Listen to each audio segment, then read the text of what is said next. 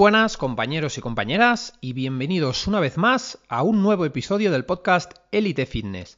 Mi nombre es Marc Romera y en el programa de hoy tengo el placer de entrevistar a Tamara Álvarez, especializada en nutrición clínica infantil, así como también en salud hormonal femenina. Si estáis interesados en conocerla, podéis encontrarla en Instagram con el nombre AR barra baja nutrición. En este nuevo episodio hablaremos con nuestra invitada acerca de nutrición en la adolescencia, obesidad infantil e incluso otros hábitos relacionados con la salud en edad escolar. Pero antes de pasar a la entrevista, te recuerdo que si quieres estar al corriente de todo lo relacionado con la salud integral, la nutrición integrativa, el ejercicio físico, los ritmos circadianos o incluso todos aquellos aspectos relacionados con la gestión emocional, puedes visitar mi blog en www.elite-mediofitness.es, así como seguirme en mis redes sociales con el nombre elite fitness.es para estar al corriente de cualquier novedad.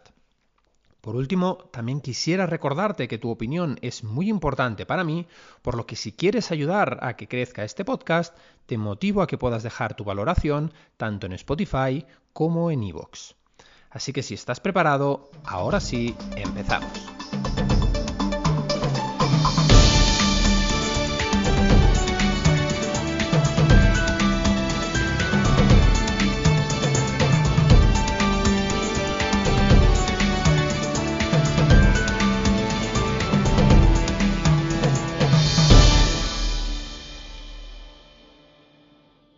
Muy buenas, uh, Tamara. Y antes de nada, tal, tal, y como hago siempre con todos mis invitados, quería darte las gracias por tu tiempo y también por haber aceptado esta entrevista. También me gustaría que nos contaras un poquito eh, a qué te dedicas y de dónde nace tu motivación por hacerlo.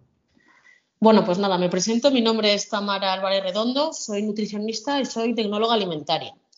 Eh, bueno, dentro de la industria alimentaria al final me desvinculé y me he centrado más en la nutrición, principalmente en la nutrición infantil y en la nutrición eh, a nivel femenino, nutrición, eh, salud hormonal femenina, porque bueno, es el sector que más me ha gustado y más me ha llamado la atención porque también soy madre. Entonces, bueno, pues va todo muy relacionado. Entonces, a, pues a raíz de la maternidad, pues bueno, he visto, he visto ciertas carencias, sobre todo la salud pública española, sobre pues, cómo alimentar al bebé, la lactancia materna, la verdad es que están eh, totalmente obsoletos en la mayoría de los casos, no siempre. Se van actualizando más, la, la, plantilla que está entrando nueva cada vez bastante mejor, pero bueno, yo en mi caso lo que pude encontrar es mucho desconocimiento y bueno, gracias a, pues me puse a estudiar, me especialicé, pues pude practicarlo en primera mano con mi hija. Entonces, pues bueno, a raíz de eso, pues eh, tengo la especialización. Em, ¿Cómo te ha cambiado el, ser madre, el concepto que tenías acerca de la nutrición? Es decir, eh, ¿lo, has, lo has, has, llevado un caso ejemplar con tu hija? ¿Has visto? Porque, claro, yo muchas veces divulgo acerca de la nutrición, hablo de la importancia que tiene la microbiota en los primeros eh, meses y años de vida, hablo de muchas cosas, pero la gente no, no, no creo que sea consciente de la importancia que tienen unos buenos hábitos desde, desde el nacimiento, vaya sí, bueno, desde el, desde el, nacimiento ya te puedo decir desde la concepción. Hay, bueno, se habla de los mil primeros días de vida, que abarca los 270 días del embarazo, los 365 días del primer año y los 365 días del segundo año. Son mil días que son primordiales, es decir, la alimentación y nutrición no empieza eh, en, la criatura eh, después de parirlo, no, empieza ya desde el momento de la concepción.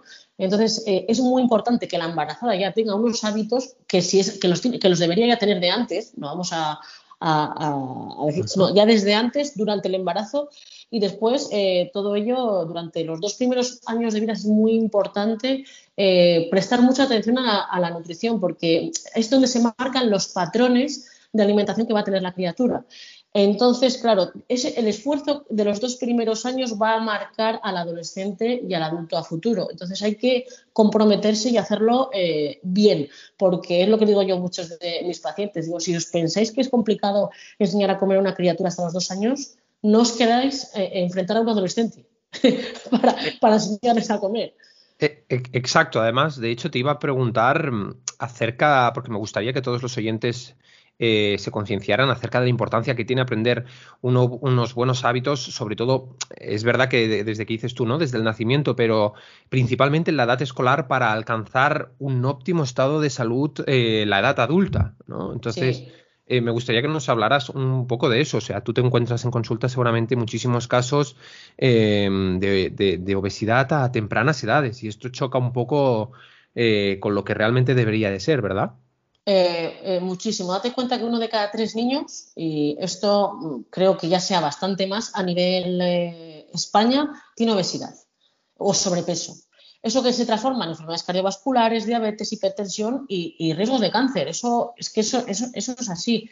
Y ya esto eh, lo podemos codificar en el embarazo. Una, madre que tiene mucha tendencia a comer eh, dulces procesados eh, ya lo puede plasmar en el código genético de la criatura. Entonces ya puede venir con un patrón genético de base, pero después están los factores externos. Una vez que nace la criatura, si los padres no tienen tendencia o no se ponen con la criatura a hacerlo bien, Claro, eso a futuro lo que se transforma es lo que yo tengo en consulta.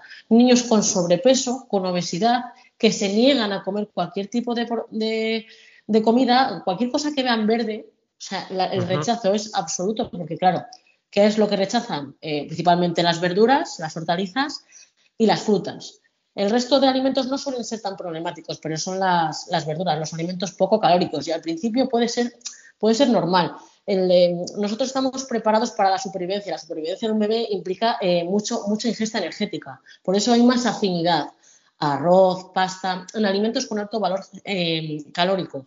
Eh, pero claro, eso no quiere decir que tengas que desplazar el resto, porque es que si te centras únicamente en hidratos de carbono y no incorporas en ningún momento o vas intentándolo poco a poco la ingesta de verduras y hortalizas, no haces nada con esa criatura se va a traducir a que nunca vamos a llegar al modelo del plato saludable que realmente es válido y realmente merece la pena hacerlo.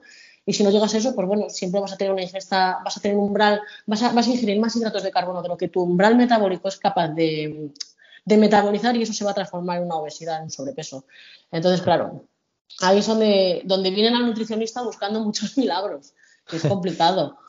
Además, mira, hay una cosa, mm, yo eh, sobre todo divulgo acerca de la salud integral desde un punto de vista bioquímico, fisiológico, y hay una de las cosas que quizás mucha gente desconoce y es importante remarcar ahora que estamos hablando mm, del sobrepeso, la obesidad, los problemas metabólicos en edades tempranas, y es que muchas veces existen pues como dos... Mm, dos vertientes de la obesidad, ¿no? de, sobre todo de los adipocitos, que son las células que, almacenan grasas, ¿no? Para los oyentes que nos estén escuchando, hay la, hipertrofia adipocitaria y luego hay la hiperplasia. ¿Qué quiero decir con esto? Pues la hipertrofia es el aumento del tamaño de, la célula, eso lo sabemos todos. Es decir, eh, es, eh, las células tienen una capacidad de almacenaje, entonces van creciendo y se van expandiendo. Hasta ahí todo bien porque una, una obesidad que se haya dado de esta manera por el crecimiento de los adipocitos se puede revertir fácilmente con unos buenos hábitos a nivel nutricional. Pero hay una cosa que la gente desconoce y es que llegado a cierto punto el adipocito ya no puede almacenar más energía y se tiene que multiplicar y crear nuevas, nuevas eh, células adiposas, ¿no? Lo que se conoce como em, adiposidad eh, hiperplasia, ¿no? Es decir, el aumento no solo en el tamaño, sino en el número. Y lo que la gente desconoce, y este es el dato que quiero remarcar, es que muchas veces, debido a, problemas con sobrepeso, obesidad de jóvenes, arrastramos esa, hiperplasia de los adipocitos y nos cuesta, pese a luego volver a adquirir hábitos saludables en la edad adulta y perder peso, nos vemos mm, realmente condicionados para llegar a un óptimo estado de, o un porcentaje graso bajo, como mucha gente persigue hoy en día, el factor estético, y no nos damos cuenta de que eso ha tenido su origen en la edad, en la, En la edad adolescente. Sí, sí, Entonces, sí, eh, es curioso porque mm, no somos conscientes, me gustaría que, todos los oyentes eh, se percataran de esta realidad, no somos conscientes de, que todo lo que enseñamos a nuestros hijos, todas aquellas personas que son, que son padres, etcétera, eh, desde bien pequeños, tiene un profundo calado en la edad adulta. tanto para bien como para mal. esto es como, como todos, ¿no? Me, alegra muchísimo ver, aquí en Andorra tenemos la suerte de vivir en un entorno privilegiado en cuanto a paisaje, en cuanto a montañas, etcétera. Y es curioso ver cómo los padres desde muy pequeños, veo con muchos hijos yendo, llevándolos a la montaña, eh, predicando con el ejemplo, ¿no? Llevando las actividades. Ese es el tema, lo acabas de decir. la imitación, eh, eh, el, aprendizaje por imitación, eso es lo que yo digo a los padres. Digo, tú no puedes pretender que tu hijo coma brócoli si tú no te sientas delante de ese niño a hacer lo mismo. Lo mismo que no tienes derecho a decir a tu hijo que no fume si lo haces con un cigarro en la mano. Exactamente. Entonces, el hecho, la imitación es primordial en este proceso. Exacto, de hecho, yo hasta em, veo muchos conferenciantes que dicen que de hecho es mucho más importante que lo que tú le inculcas a nivel, desde la voz, ¿no? A nivel de hábitos, porque tú le puedes decir a tu hijo, oye, eh, eh, no mientas, es malo mentir, etcétera, pero te llaman al teléfono y dices, no, no, dile que no estoy, que, que, no estoy en casa, ¿no? Y, es lo que dices tú, es que al final los, los niños son un filtro y aprenden por imitación. Ahora bien, ahora bien, em, existe un impedimento social muy grande para, para, cuidar la salud, ¿no? Y me encuentro, y seguramente te encontrarás en muchas ocasiones, si tu hijo, eh, porque es una pregunta recurrente que me suelen hacer, si tu hijo tiene un evento social, por muy bien que comas tú en casa, ¿cómo lo hacen cuando van a cumpleaños donde solo hay snacks procesados, patatas, etcétera, y donde eh, van a estar unas cuantas horas y tienen que comer? ¿Tú qué estrategia utilizas o qué abordaje aconsejarías en estos casos? A ver, es muy, es muy complicado. Es, eh, yo cuando yo mismamente aplicado a mi hija cuando va a un cumpleaños, pues lo que tiene que hacer es eh, estar allí con sus amigos y disfrutar. O sea, no se puede ser talibán. Aquí no pretendemos que sea al 100% alimentación perfecta. Ahí están los conceptos del 80-20, también se puede aplicar en niños. Que el 80% de su alimentación y sus hábitos de vida sean correctos y que el 20% restante pueda ser pues fuera de un poco de, de, de lo correcto porque también es bueno a nivel, a nivel mental. O sea, tú no puedes llevar a un niño a un cumpleaños, es muy complicado eh, que el niño, eh, tu compañero de al lado, esté comiendo eh, un bocadillo de, nocilla y tú le lleves un tupper con, con un tomatito cherry. ¿Entiendes? Es que ya, ya, hablando de algo social, ¿sabes? Claro. Es que a, a futuro puede ser un bullying. Eso, es que los niños aparte son muy crueles. Entonces yo, lo, que hay que hacer, lo, importante es lo que se hace de puertas para adentro, lo importante es lo que se hace en casa, porque es la mayor parte del tiempo. Fuera de puertas para eso, son, momentos puntuales, entonces pues no, no pasa absolutamente nada. Hay que también explicar a los niños que no son tontos en absoluto, lo entienden perfectamente. Explicar, experimentar, ir a comprar con ellos, cocinar ellos delante, que vayan viendo sus hábitos ya dentro de casa y fuera a explicarles que es algo puntual que todo el mundo hacemos algo puntual porque es un evento eh, importante, un cumpleaños, una boda, un bautizo, pero que todas estas cosas quedan centralizadas para esos días, para esos momentos. El resto del tiempo nosotros tenemos pues, eh, nuestros correctos hábitos. Y es la mejor forma de explicárselo y creo que es coherente, porque em, eh, castigar, prohibir, premiar, son actos que se hacen mucho con los niños con la comida, que crean problemas con, o, vínculos extraños con los alimentos. Sí, de, hecho te iba a preguntar ahora, ahora mismo exactamente acerca de eso. Me encuentro muchas personas que le dicen, bueno, es que si sacas buenas notas, es que si comes o te portas bien, etcétera, iremos el fin de semana al McDonald's o al Burger King como si fuera un premio. ¿Qué, piensas de, esta clase de conductas que sin darnos cuenta muchos padres eh, transmiten a sus hijos? Bueno, pues ahí lo que estamos haciendo, como bien sabrás, es activar el sistema de recompensa. Es decir, eh, al final, el resultado de eso es establecer una mala relación con la comida, con los alimentos, porque estamos fomentando la desnutrición o una mala nutrición. Estamos recompensando a una criatura eh, con algo que eh, le crea una hiperestimulación. O sea, los alimentos procesados son, alimentos que, engañan a nuestro cuerpo, que envían señales de saciedad erróneas, que aportan muchas, muchísimas más calorías de las que nuestro cuerpo necesita, pero claro, son eh, muy, nos crean mucho, modifican el paladar, nuestra lengua y nos crean mucho placer. Entonces, claro, ese placer se busca, se, necesita buscar continuamente una vez que te enganchas a Ese es el problema de los procesados, la necesidad de repetir este patrón. Entonces, bueno, si tú a tu hijo le creas la vinculación de que has sacado buenas notas y te voy a comprar una tarta de gominolas, como es eso, pues lo que va a hacer es, pues bueno, pues plasmar ese, ese, ese mecanismo con otras cosas. Yo tengo mucha gente en consulta que hoy, mira, em, eh, he tenido un día muy duro de trabajo. Entonces, como he tenido un día de trabajo, me premio y todos los días, cuando llego a casa por la noche, pues me tomo tres cervezas. Y todos los días esa misma rutina. Eso se puede plasmar en un niño. Pues hay el pobre niño, o el niño se porta mal, el niño está inaguantable. Los padres, claro, a veces decimos, uff, hoy el niño está eh, insoportable. ¿Qué hacemos? Toma, cómete la piruleta, a ver si te callas la boca. Claro. todos esos patrones, y los niños lo saben, pues pueden, pueden crear eh, comportamientos en el niño ya provocándote para llegar a ese punto. Entonces, sí, pero de forma controlada, muy controlada y dejando claro en todo momento cuáles son los hábitos y cuáles son las normas de la casa, que son hábitos abundables. De vez en cuando, en momentos puntuales, porque son festividades, pues es ahí donde se permite. El resto del tiempo, pues ya se sabe. Es mi recomendación, vamos.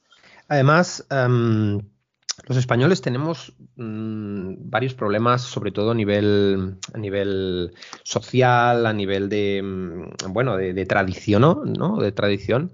Y es que muchas veces, pues eso, eh, tenemos la tradición, yo, yo, creo que ya no solo a nivel español, en España más, pero a nivel, a nivel europeo, a nivel incluso mundial, de que celebramos y festejamos em, con la comida y nos premiamos por, eh, por los logros, atribuyendo desde bien pequeños lo que dices tú, ¿no? El, factor placer eh, a un premio y poco a poco vamos creando pues esa serie de conexiones que al final nos vuelven víctimas de, unos patrones que nos acaban perjudicando a la salud. Es decir, es que socialmente vamos a celebrar que el niño ha sacado buenas notas aquí.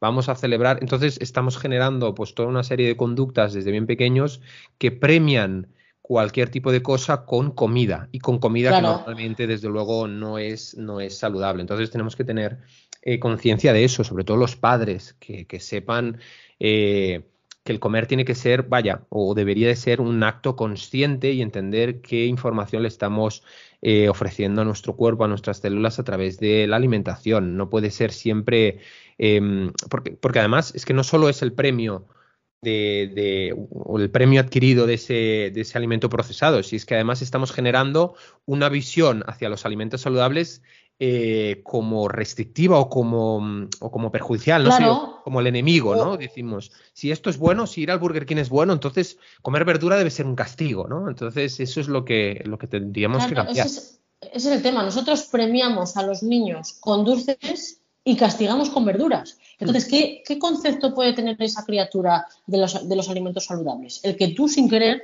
le has dado. ¿Sabes? Porque, eh, mira, si te portas bien, si te comes el plato, claro, es que tú lo que no puedes hacer nunca debes usar un premio de comida para que se coma otra comida. Para que se coma el, brócoli no le puedes. Si te comes el brócoli, te doy después una piruleta. Son, son asociaciones que, que a futuro son perjudiciales muy perjudiciales y quedan, eh, pues los, a ver, esto es el inicio, pero esto se puede eh, traducir después en un trastorno del comportamiento alimentario, porque son asociaciones que se han hecho desde pequeñas, desde pequeños y claro, eh, pues eso se queda plasmado y eso se termina haciendo. Y después obligar, es otra cosa que también hacemos sin querer los padres, cómete eso. Exacto. Venga, está la obligación. La obligación lo que hace es generar emociones negativas y aversiones en el futuro. Muchos pacientes que tengo en consulta se sientan delante y te dicen, no puedo comer las lentejas. ¿Por qué? Me obligó tanto de pequeño mi madre a comerlas que ya no las puedo. Entonces, claro, cuando obligas y presionas esto que metes la cuchara en la boca de forma forzada, también estás alterando las sensaciones naturales de hambre y saciedad. Y favorece eso la obesidad. Entonces, claro una de las cosas que conciencio mucho a través de mis redes sociales y de hecho he compartido con otros divulgadores es que quizás un hábito social eh, muy perjudicial para, nuestro, para nuestra salud, para nuestro aparato digestivo, etcétera, es, por un lado, comer sin hambre, que esto también está muy extendido a nivel social, es decir, te levantas, tienes que comer, tienes las que comer. Cinco comidas. sí, las cinco comidas. No, no, es que no, tengo hambre, pero tienes que comer porque si no eh, eh, te vas a desmayar. Y luego el otro factor social, pero además es que lo vemos, eh, diría que en el 95% de, de, los casos de, en las familias, etcétera. Tú sales a comer a un restaurante y dices, bueno, em, llegas a un punto en el que estás saciado y parece que socialmente esté extendido que debemos acabarnos lo que está en el plato a una costa de forzar nuestro aparato digestivo. Y mm, es curioso porque dices, no, no, es que me da pena esto y tal, porque vivimos, es verdad que venimos de un entorno de mucha escasez, mucha gente ha evolucionado, pues familias que tuvieron que, pasar condiciones precarias, la guerra, etcétera, ¿no? Y es verdad que mm, el entorno ha cambiado, pero seguimos arrastrando patrones, eh, viejos patrones que perjudican más que nos benefician. Y es que en este mundo actual de sobreabundancia de alimentos, eh, forzarse constantemente, forzar el aparato digestivo a comer, a realizar ingestas cada dos, tres horas y encima muy copiosas cuando no tenemos hambre o estamos saciados, resulta realmente perjudicial para nuestro sistema digestivo y nuestra salud. Entonces, em, creo que es, que es, muy bueno concienciar a la gente de eso, de que tenemos que romper el paradigma. Y ahora que hablamos de las comidas, también te quería preguntar acerca de cuál es el consejo, porque aquí eh, ya sabes, ¿eh? con el auge del ayuno intermitente, sobre todo ahora en la gente en la edad adulta, eh, existe mucha fobia con si un niño dice que no tiene hambre el que no coma, ¿no? Es algo tan básico como escuchar a tu centro de hambre saciedad. ¿Tú qué opinas de, esto? Es decir, cuando un niño se, levanta... Sí, mira, eh, yo estoy muy a favor del ayuno intermitente. Siempre lo he estado, siempre me ha gustado, siempre lo, he practicado sin querer y yo soy de esas personas que eh, pues se levanta, de toda mi vida se ha levantado sin hambre, sin ganas de desayunar. Y mi madre, pues sin querer, no me lo ha respetado, ¿sabes? Y bueno, después con el tiempo estudias, te das cuenta que es un proceso lógico, que tu cuerpo pues ha estado en proceso de cetosis por la noche, ta, ta, ta, cuando enteras todo eso y vaya, eh, pues es, normal que no tengas apetito por la mañana. Eh, yo estoy a favor de que si, de, escuchar a, los ritmos del cuerpo. Si el niño por un casual no tiene hambre y según se levanta, seguro que a la hora, hora y media, dos horas ya la tiene es un proceso natural que yo creo que hay que respetar. Es complicado con los horarios del colegio. También es verdad, porque el ritmo de vida pues te implica que tú te tienes que levantar y tienes que dar al niño, porque a lo mejor hasta las 2 o 3 de la tarde esa criatura no come o lleva agua a media mañana. Bueno, yo tengo una hija y yo lo que hago es cuando no tienes hambre, pues no te preocupes, hija, no desayunas, no pasa nada. Y a lo mejor, pues a media mañana, que yo ya sé que va a ser un momento que tiene un poco más de hambre, yo siempre la meto una pieza de fruta, a lo mejor la meto pues unos frutos secos o algo así, a mayores porque se lo quiero respetar. Y otra cosa por los que los niños no comen y hay que respetar y se les obliga a comer es cuando están enfermos. No, por favor, a los niños cuando están enfermos y tienen una gripe y se les quita el apetito es porque su sistema inmunitario está centrado en acabar con esa infección. Entonces, no le entretengas al sistema inmunitario con, con alimentos porque es un proceso natural. Cuando ya se esté quitando la infección, ya volverá a comer, que no le va a pasar nada, pero es que es una tendencia a dar de comer, a dar de comer, a dar de comer de una forma abusiva a los niños y de forma obligar y forzar y tal. ¿Sabes? Todavía tenemos el concepto de las abuelas de niño gordo con niño, niño sano. Y eso lo veo en consulta. Y es todo lo contrario. Y vienen abuelas aquí, discuto con ellas. Digo, lo siento, señora. Digo, no tiene usted razón. Vienen de la posguerra ustedes y vienen de una situación muy complicada. Y eso lo entiendo. Pero comer patata, patatas y pan continuamente a todas horas no es lo normal. Y no puedes estar a forzar a, su nieto que haga eso. Porque está como está. De hecho, coincido completamente contigo, es decir, estamos desconectados de lo que evolutivamente espera nuestro, nuestro cuerpo, ¿no? Eh, ya no solo de, la calidad de los alimentos, que basamos nuestra alimentación pues en, alimentos la mayoría procesados, em, que resultan perjudiciales para nuestra biología, pero es que además es lo que dices, es lo que dices tú, estamos desconectados de lo que representa realmente eh, el hambre, la saciedad, etcétera, ¿no? De hecho, muchas veces comemos eh, por patrones sociales y no porque tenemos hambre. Eh, comemos porque yo, yo mucha gente, yo soy un fiel defensor, de hecho tengo un libro del ayuno intermitente y yo cuando me preguntan a qué hora como, les digo que como cuando me da la hambre y eso puede ser a la 1, a las 2, a las 5 de la tarde y la gente me dice, hombre, pero es que mm, yo estoy haciendo ayuno, pero es que claro, a las dos tendré que comer, eh, pero ¿por qué comes? O sea, ¿cuál es el motivo? Bueno, pues porque, no sé, tengo miedo de que me dé algo, ¿no? Tendré tantas horas Ay, sin comer. Sí, las bajadas de azúcar, las típicas bajadas de azúcar que te ha dicho la industria alimentaria que te puede pasar y por eso tienes que tomar las cinco comidas al día. Es que tela, el, cómo es este tema. Y lo curioso es que la lo, pienso que uno de los mayores daños o enemigos o incluso retos que, tienen los padres hoy en día es enfrentar la publicidad, sabiendo la, la innumerable cantidad de horas que se exponen los niños a la televisión, a redes sociales, etcétera. El marketing, la publicidad lo sabe y constantemente nos bombardean, bombardean nuestro cerebro haciéndonos creer, pues eso, ¿no? Eh, cereales azucarados desde el desayuno, snacks procesados a media mañana y a media tarde, eh, y fíjate que no vemos ningún eh, anuncio de eh, frutas o verduras curiosamente, que es lo que realmente necesitamos, ¿no? Entonces, me, me, causa especial desconcierto este tema, porque tenemos que ser conscientes también de no solo lo que le decimos, como decíamos antes, ¿no? No solo lo que decimos y hacemos con nuestros hijos, sino aquella información que ellos reciben de otras fuentes, porque eh, está bien, has acabado los deberes, te pones a ver la tele, pero es que constantemente los anuncios están bombardeando su cerebro con eh, mira qué buenos estos cereales con doble chocolate por la mañana, ¿sabes? Entonces... Claro, a ver, es marketing puro y está preparado para, para, para, para que estos niños que son con esponjas encima, que absorben, lo absorben absolutamente todo, eh, se les quede grabado. Entonces, pues no nos damos cuenta, pero por ejemplo la televisión, a ver, las pantallas ya, margen de lo que puede producir, lo que es la luz de la pantalla para el tema del sueño y demás, la pantalla no se debe utilizar para niños. Y, es, y esta idea, y esto que hacen muchos padres para los niños mal comedores, de poner en la pantalla de televisión o una tablet para que coman mientras el padre le va metiendo la cucharada de forma inconsciente, es otra forma de fomentar la obesidad porque el niño no controla eh, la señal de saciedad, simplemente inguye como un pavo.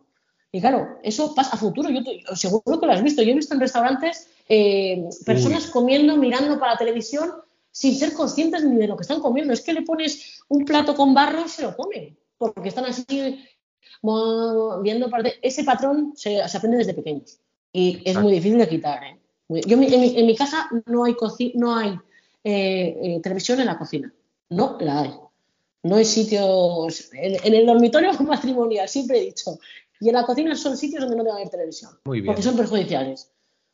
Además, em, yo quiero quizá lanzar una reflexión y es que em, con todo el respeto del mundo le diría a muchos padres que ser padre es una gran responsabilidad y eso quiere decir que em, que, hombre, debemos prestar lo que decías tú, Tamara, debemos prestar mucha atención a qué clase de conductas, eh, hábitos o valores inculcamos en nuestros hijos. Si vamos a comer todos juntos a un restaurante para estar mirando nuestros, nuestras tablets, nuestros teléfonos de última generación y lo primero que, que le damos a nuestros hijos son nuggets procesados para que se entretenga y no de la tabarra, pues hombre, realmente estamos, estamos haciéndole un flaco favor a, esos niños que en la edad adulta tendrán, ya serán víctimas de, una clase de comportamientos adquiridos y de unos malos hábitos que cambiarlos será muchísimo, muchísimo más, más difícil. Muy complicado.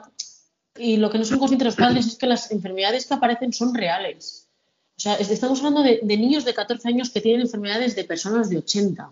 Yo he tenido, por desgracia, tuve, conocí a una paciente, a una niña que, falleció de 14 años, del sobrepeso que tenía, entró en, apnea.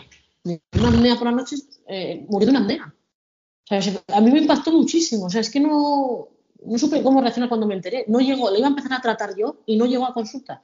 Llegó el caso clínico, digo, ya lo empecé a preparar y tal, y, y se murió antes. Para mí fue, digo yo, Dios, Dios mío, Dios mío, que es que, claro, piensas que como el niño es joven, como es un niño, pues no le pueden pasar cosas, sí pueden pasar cosas. Una hipercolesterolemia eh, eh, en niños es eh, nefasto. diabetes, diabetes tipo 2 en niños de 14 años, he visto en consulta. Es hmm. que, a ver, yo no me quiero enfadar, pero en el fondo me apetece enfadarme con los padres. Porque podrá tener una predisposición genética esa criatura, sí, pero no es el factor importante eh, en un niño. El factor importante es lo que tiene alrededor. Y los padres normalmente cuando te viene un niño con estos, con una diabetes tipo 2, con 14 años, ves a los padres están igual.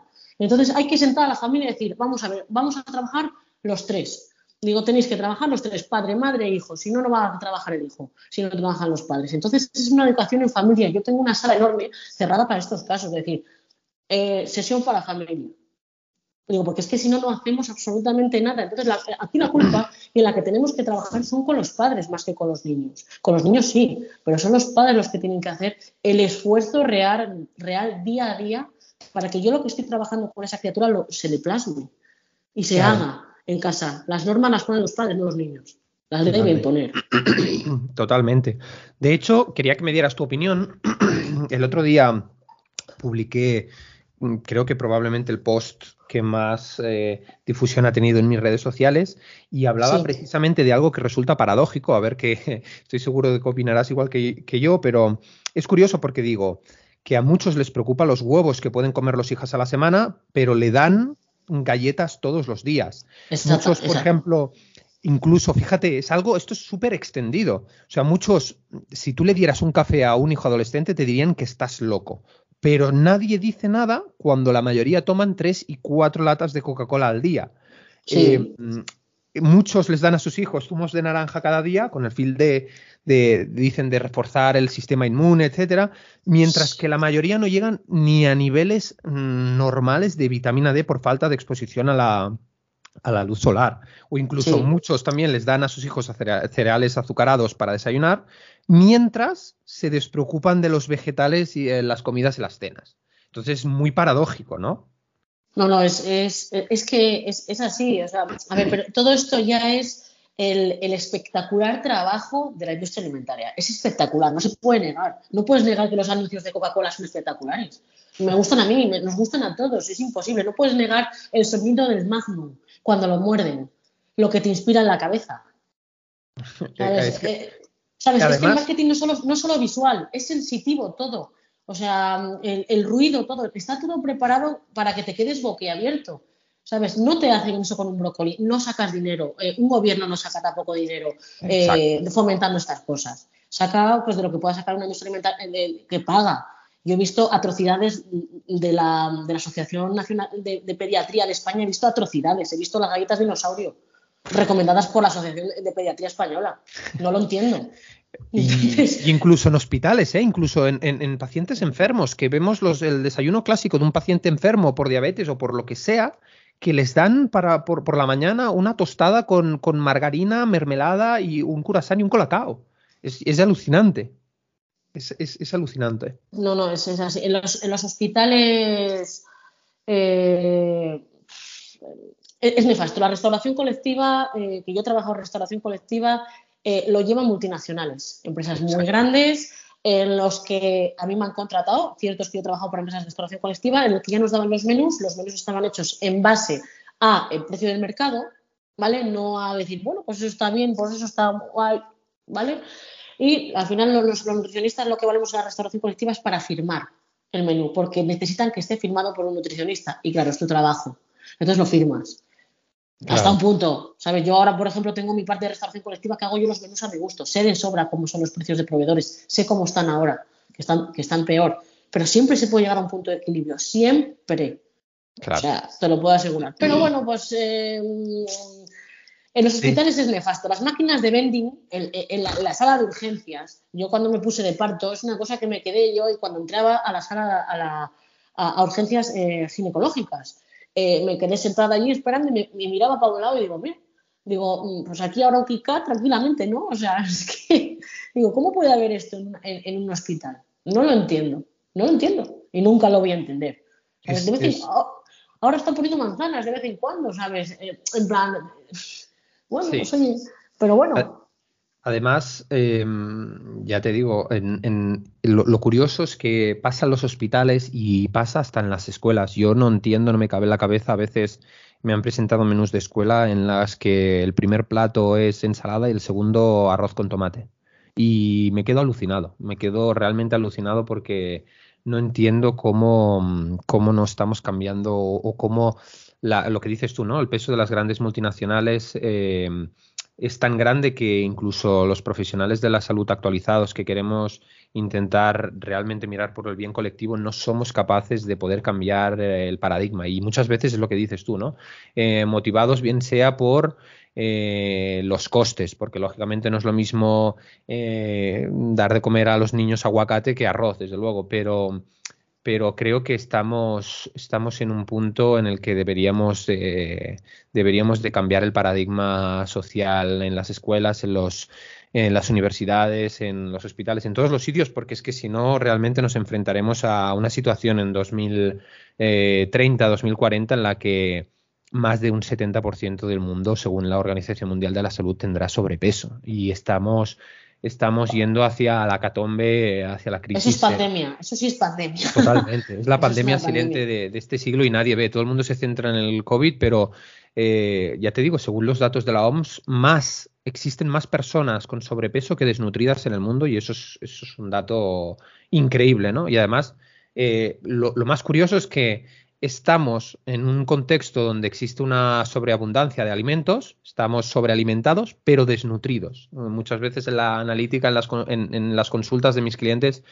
eh, veo cómo tienen déficits de hierro, déficits de vitaminas, de nutrientes esenciales que, que, lo primero que te hacen cuestionarte es qué alimentación está llevando esta persona y que no es no, no son algunas incluso por desconocimiento. Es curioso esto.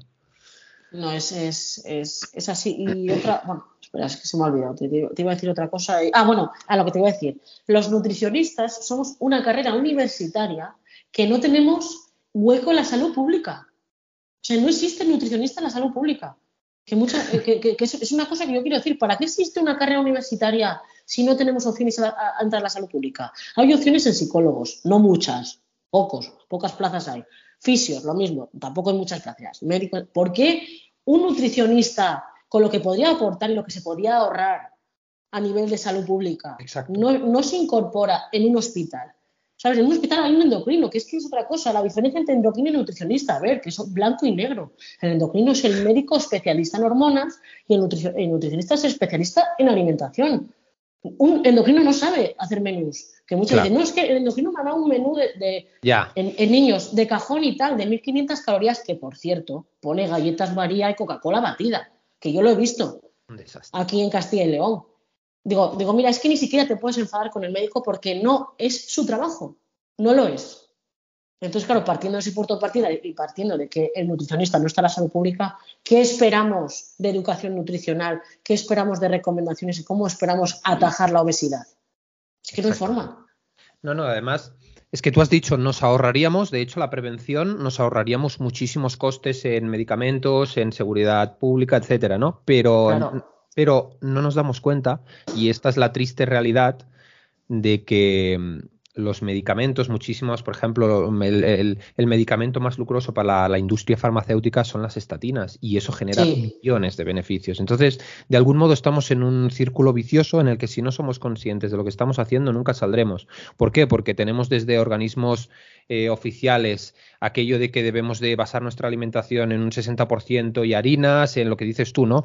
Incluso colegiados que defienden el consumo de galletas y de snacks procesados a media mañana o a media tarde, las, típicas dietas convencionales y... Mm, es, lo, que decimos, es decir, tenemos un, constante bombardeo de información que va eh, única y exclusivamente tiene el fin de del hiperconsumo y de estar todo el día eh, eh, desnutridos, pero hambrientos. Es curioso, ¿eh?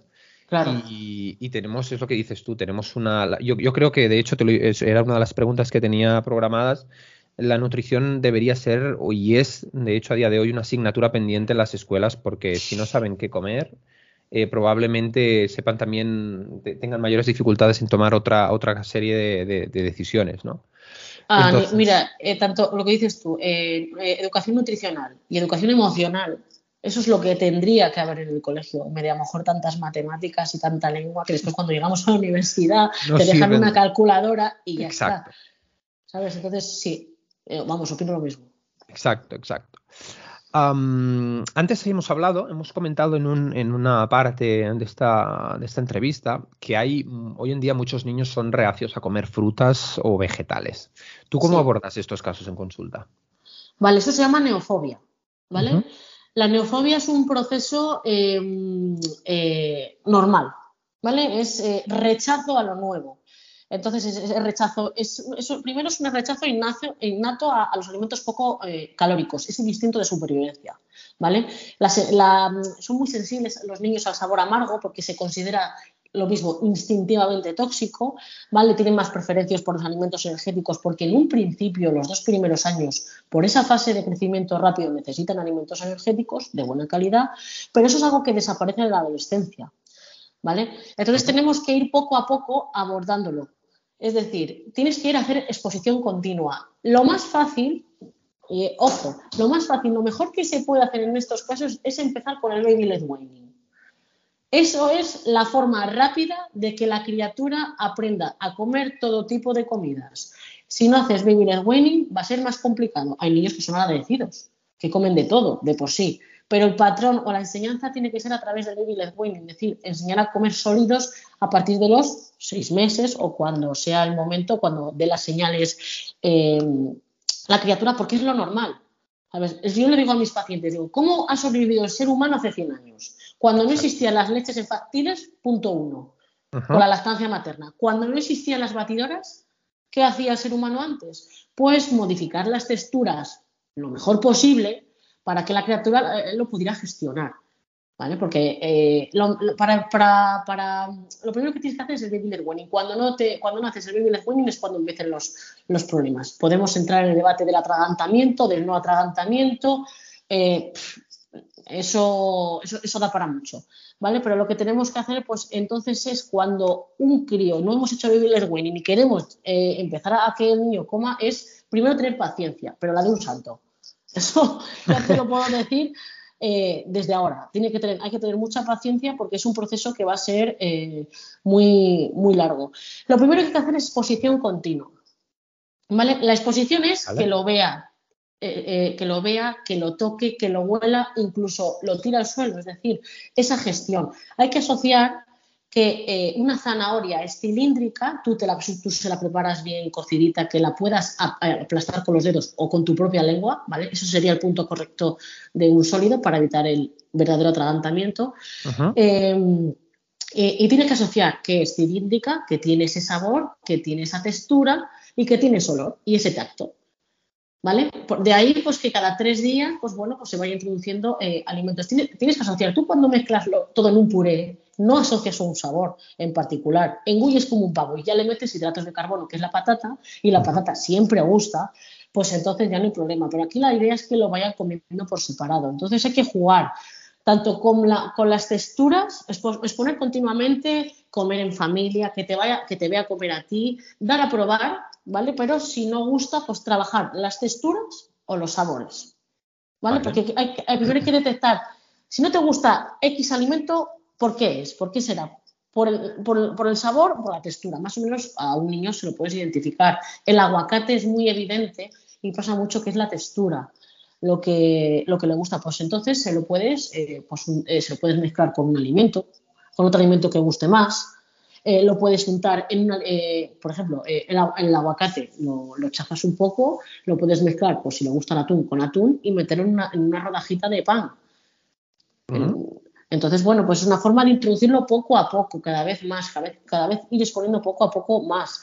Eh, ¿Cómo podemos eh, modificar? Pues bueno, pues hay a veces que los tamaños de las cosas, cortarlo de diferentes formas, cortarlo en rodajas, finas, tiras, rayados, dados, eh, picados, chafados, es una opción. Otra forma es añadir a lo mejor alguna salsa, algún condimento que guste, a ver, saludable, evidentemente. El queso no falla en niños normalmente. Yo soy muy fan del queso sin pasarnos, pero por ejemplo un calabacín a la plancha, a veces le pones un, poquito de queso para fundir y ya motivas al niño que, se lo coma. Exacto. Eh, más cosas que podemos tener en cuenta a la hora de cuando nos gusta el alimento. Dime, dime.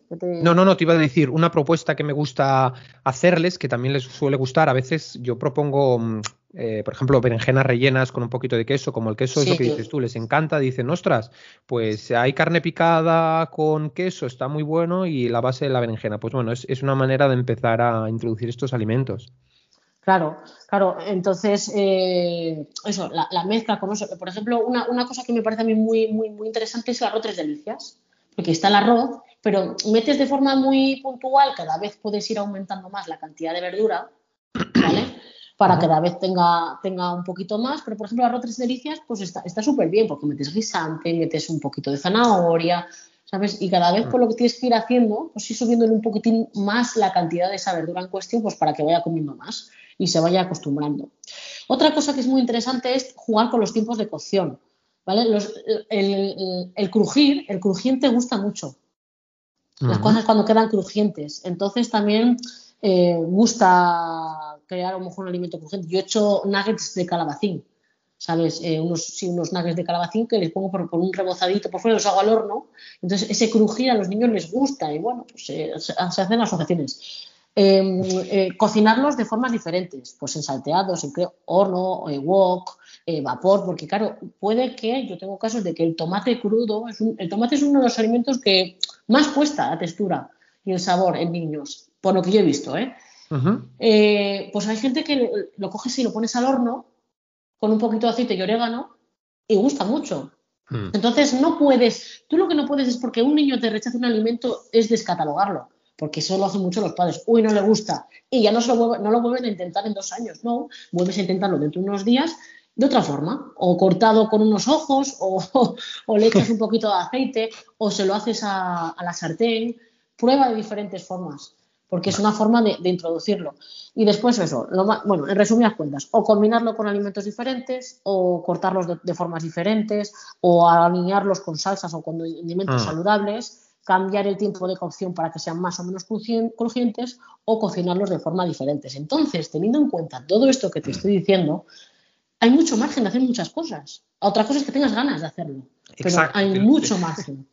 Lo iba, te lo iba a decir ahora, Tamara. Digo, aquí el, principal problema es el mismo de antes, ¿no? Eh, ¿Qué implicación o hasta qué punto de implicación tienen los padres para eh, para mm, incidir en la alimentación de sus hijos, ¿no? Porque si muchas veces lo que te decía, preferimos darles nuggets procesados o comprarle cuatro alitas en el McDonald's con el fin de tener que ahorrarnos el tiempo de, mm, hacer la comida o la cena, pues desde luego, desde luego no, no, no nos va a ser muy difícil cambiar la alimentación de nuestros hijos. Em, cambiemos ahora a otro, a otro tema, pero otro tema muy sensible y muy importante. Eh, hablemos, hablemos de los trastornos de conducta con la alimentación. Te sueles encontrar muchos, eh, de hecho yo me, yo por ejemplo, eh, confieso y la gente que me sigue sabe que, que, con 16 años también padecí una anorexia y eso lógicamente pues ha afectado y ha condicionado el resto de decisiones de toda mi vida. entonces, ¿Tú te sueles encontrar muchos niños o niñas o adolescentes con trastornos de conducta con la alimentación? En niños es más complicado. Hay fases en las que los niños, pequeños me refiero, eh, tienen, eh, los niños cambian mucho, están, su cerebro se está formando, su cerebro cambia mucho cuando es pequeño, entonces sí que es normal que eh, un alimento le guste y de repente le deje de gustar. Y a lo mejor después de tiempo le vuelve a gustar. Por eso yo insisto a los padres con que un coma, comía, el niño este comía tomate y ahora dejo de comerlo. Pues no, dejen de existir en, probar más adelante, porque es lo que te digo, los niños, eh, su cerebro es va cambiando muchísimo, muy rápido y pues tienen ciertas aversiones y demás. Y hay momentos en los que los niños tienen mucho rechazo a los alimentos y pueden llegar a tener un tipo de anorexia, pero es como más, ¿cómo me puedo decir? Evolutivo. ¿Sabes? No, es, eh, no es tanto psicológico como es el que te eh, tienes a nivel de pues, adolescencia. Eh, sí que tengo a nivel de adolescentes eh, trastornos del comportamiento alimentario, eh, los cuales trato a nivel de psicología. Yo en mi centro tenemos psicólogo y, yo como nutricionista. Tenemos que abordarlo los, dos. Es que un nutricionista solo no puede con este tema, no puede en absoluto, porque es un problema, es, a ver, su origen es multifactorial, eso está claro, pero lo que es la presión social, la imagen corporal, todo esto es algo a nivel eh, psicológico que tiene que tratar un psicólogo. Entonces, eh, siendo más eh, evidente, he tenido, fíjate, he tenido dos, dos chicos con anorexia después de la pandemia. Ahora que, ahora que me han dicho eso me ha venido a la cabeza. Con, con anorexia. Dos deportistas de alto rendimiento por miedo al parar de hacer deporte, porque no podían entrenar, de coger peso pues bueno, he tenido un chico eh, de que medía un 80 y venía con 49 kilos, que me quedé asustada yo vi eso. O sea, no.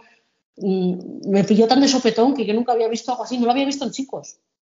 La verdad sí que lo había visto en chicas, pero en chicos. Y los dos deportistas de alto rendimiento que por miedo se le metió en la cabeza que iban a engordar y que no iban a estar preparados para la competición a la vuelta, que terminaron en un trastorno de comportamiento alimentario.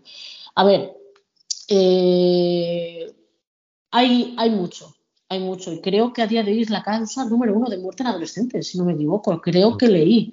Increíble, sí. Es, es, es, de, es demasiado. El trastorno que más veo, más que la anorexia, más que la bulimia o vigorexia, son los trastornos por atracón. Sí, son los que más son los que más veo, son los que menos importancia se le da, porque bueno, pues se ha puesto de atracón, a veces vomitan, a veces no. Normalmente, lo que yo tengo en consulta, no suelen vomitar, pero sí se sienten mal después de haber hecho eso. Mm. Eso, eso bueno, a nivel de nutrición lo podemos gestionar mejor, pero no, no es eh, sin la ayuda de un psicólogo o si es muy, grave a nivel de psiquiatría, no, es un tratamiento cojo. Entonces, yo cuando veo que tiene eso, ya directamente con el psicólogo o con el psiquiatra ya empezamos a trabajar en, conjunto. Y la familia es muy importante. ¿eh? O sea, eh, la, familia, la, forma en la que educas a tu hijo puede ser a futuro o es a futuro eh, un preludio de lo que puede pasar o no.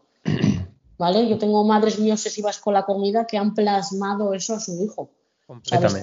Viniendo aquí con un problema que digo, a ver, si es que el que tiene que ir al psicólogo es la madre, de entrada. Y ya después el niño, la, la hija. Porque eso lo he visto, eso se ve mucho. Entonces, el estilo de crianza es muy, es primordial para, para el desarrollo de un trastorno de comportamiento alimentario. Además, em, yo te comparto mi caso y es que mm, no nos damos cuenta, a veces centramos mucho la atención, yo te lo digo como hombre, en el público femenino, asociando que la anorexia es algo única y exclusivamente, por ejemplo, ¿eh? en este público y no nos damos cuenta de que mm, existe otra clase de bullying muchas veces psicológico, incluso por redes sociales, lo veo porque tengo algún adolescente en consulta así, que como estamos en un mundo donde constantemente estamos sometidos a a, dopamina visual, ¿no? A través de vídeos de TikTok, de consumo rápido, de, Instagram, que además eh, no son en muchos casos reales y muestran una imagen falsa de, lo que es el estereotipo ideal de cuerpos, todo eso genera toda una serie de inseguridades que además luego, por ejemplo, en mi caso, en asignaturas en, el colegio como educación física, generan, o sea, que, un niño se cohiba o que un niño, eh, un niño o una niña, ¿eh? Em, puede haberse afectado por, por, por toda una, una, clase de, de, comportamientos y de, y de pues, pues, eso, ¿no? De, de, valores o de que al final se ve afectado por, por toda la información en la que está sometido a diario, ¿no? Y muchas veces, a veces lo que decías tú antes, me, me he quedado con eso que decías que es que los niños inconscientemente es verdad que somos muy malos, ¿no? A veces y una, no nos damos cuenta cómo yo en mi caso, te lo digo, era muy susceptible y muy sensible a según qué comentarios y un comentario de, eh, ay, es que cómo te aprieta el bañador o, has cogido peso después de verano. Estas cosas acaban la crueldad, la crueldad en, este, en, este, en los niños eh, tela, ¿eh? O sea, es, es, Exacto. es alucinante. Yo, lo que creo, antes uh, comentabas que la, familia es muy importante y para mí en mi caso particular lo fue todo, porque si no hubiera tenido una buena comunicación con mi madre y desde luego ella un elevado nivel intuitivo con lo que estaba pasando, no hubiera, no hubiera podido quizás afrontar o hubiera pospuesto muchísimo la solución al problema que tenía. Y es que mm, no nos damos cuenta a veces nuestros hijos en este aspecto es, es una de las que, quería dejar esto para, para, ayudar si alguna madre detecta este comportamiento mm, los niños son niños y normalmente pues ya generan conductas de adolescentes hacia ciertos patrones o hacia ciertas conductas entonces si un niño de repente antes era de buen comer, no tenía ningún problema y se muestra reacio a comer o ya no se acaba la comida mm. o mm, está apático versus el acto de, pues eso, ¿no? El, hecho de comer o empieza a ser selectivo, hay que mirar qué se esconde, qué, qué, qué trasfondo tiene todo eso, porque probablemente si no lo identificamos a tiempo, eh, acabe generando pues eso, un trastorno de conducta con la alimentación. Y muchos casos, lo que dices tú, vienen influenciados bien por los padres, bien por el entorno, bien por las redes sociales sobre todo, que, perjudican mucho en, ese aspecto. Y mm, quería que me compartieras tu opinión, ya para acabar con esto, justamente de mm, algo que me, me choca muchísimo, me choca muchísimo, y es que esto es como la religión, ¿no? Te voy a poner un ejemplo muy práctico. Eh, tú puedes, eh, nace tu hijo, lo bautizas, luego le haces la comunión, la confirmación si quieres, pero yo soy de los que creo que cada persona debería de elegir libremente, de adulto o al menos conscientemente cuando tenga una edad para ello, qué es lo que quiere en su vida. Entonces me doy cuenta de que hay niños con 14 años, con 13 años, que son veganos, que son vegetarianos, que son eh, no sé, ya no digo que, o que la madre es carnívora, está haciendo una dieta carnívora porque es la moda y el hijo también. ¿Tú, qué piensas de todo esto? A ver, eh, a nivel nutricional, vegano ya directamente es un tema que a mí me cuesta porque necesita mucho trabajo eh, de, por sí, eh, eh, un, niño está en fase de crecimiento y necesita muchos nutrientes, necesita estar bien preparado, pero bueno, es lo que tú dices, no estás dejando a la elección de esa persona, porque es una persona, es un niño, pero es una persona, con decisiones y emociones que tienen que, decidir. Yo, mi hija no va a hacer la comunión y es un tema que me, que yo, que es el mismo tema. Y yo le he dicho, digo, mira, hija mía, digo, tú cuando seas consciente de las cosas y, quieres, y, decides. Y me va a parecer estupendamente.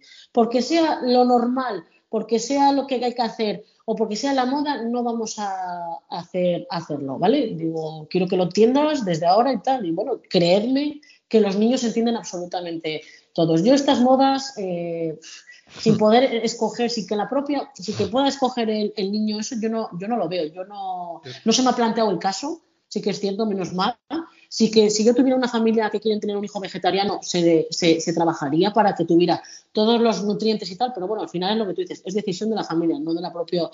Y muchos vuelven a comer, ¿eh? O sea, yo lo sé, yo que he visto, cuando son adolescentes dicen, pues mira, pues mi decisión es que quiero comer carne o quiero comer eh, pescado, lo que sea. Entonces, bueno, pues eh, soy, partidaria de que tomen la decisión ellos, ¿vale? Pero que se, que se puede hacer y se puede coordinar y se puede hacer una alimentación saludable, sí. Pero bueno. Pero que al menos parta de la base de que sea una elección, no una obligación, exacto. Exactamente, elección y que después, pues que tengas un profesional acompañándote para evitar futuros problemas, si no. Exacto, pues exacto.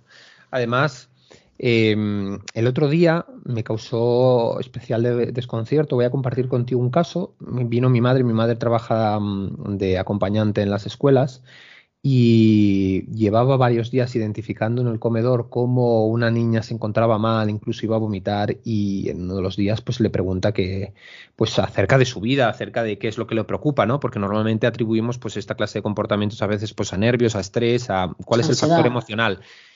Y me me dejó sorprendido cómo la niña le dijo a mi madre que, es que se estaba tomando unas pastillas para no engordar que le había dado su madre. Y dije, tenemos, le dije, se nos está yendo en muchos casos de las manos y creo que, que, mm, que son temas muy serios y muy sensibles porque Em, cómo abordas un caso así, ¿no? Una cosa es que tengas un bullying de, unos compañeros, una cosa es que tengas una serie de complejos porque te has expuesto a, no lo sé, estás yendo a educación física y las demás, mil cosas, ¿no? Mil razones, pero ya desde casa con estos comportamientos, y es lo que decías tú, tú antes lo has dicho muy bien, y es que creo que en muchos casos también deberían ir los padres más a consulta, más que los hijos, empezar por eso. Deben. Porque... Esa, esa, esa madre la cabeza a lo mejor es, muy extremista, pero es directamente hacia algo con servicios sociales. Es que, ¿cómo? Es que es imposible de abordar. Eh, ¿Quién lo aborda eso? Eh, si no se entera el, médico pediatra de la criatura, el, profesor, la mujer del comedor, el marido de la mujer sabrá algo. Es que es una cosa que yo también pienso, ¿estará de acuerdo su marido? pastillas para adelgazar, por favor, que primero no existen, eso es lo primero. Y segundo, eh, bueno, lo, que, el daño que la pueden hacer a esa criatura emocional y físico eh, va a ser garrafal. Entonces, pues lo primero que me viene a la cabeza, pues servicios sociales. Sí, sí, no, no, mi madre... Por ese comportamiento.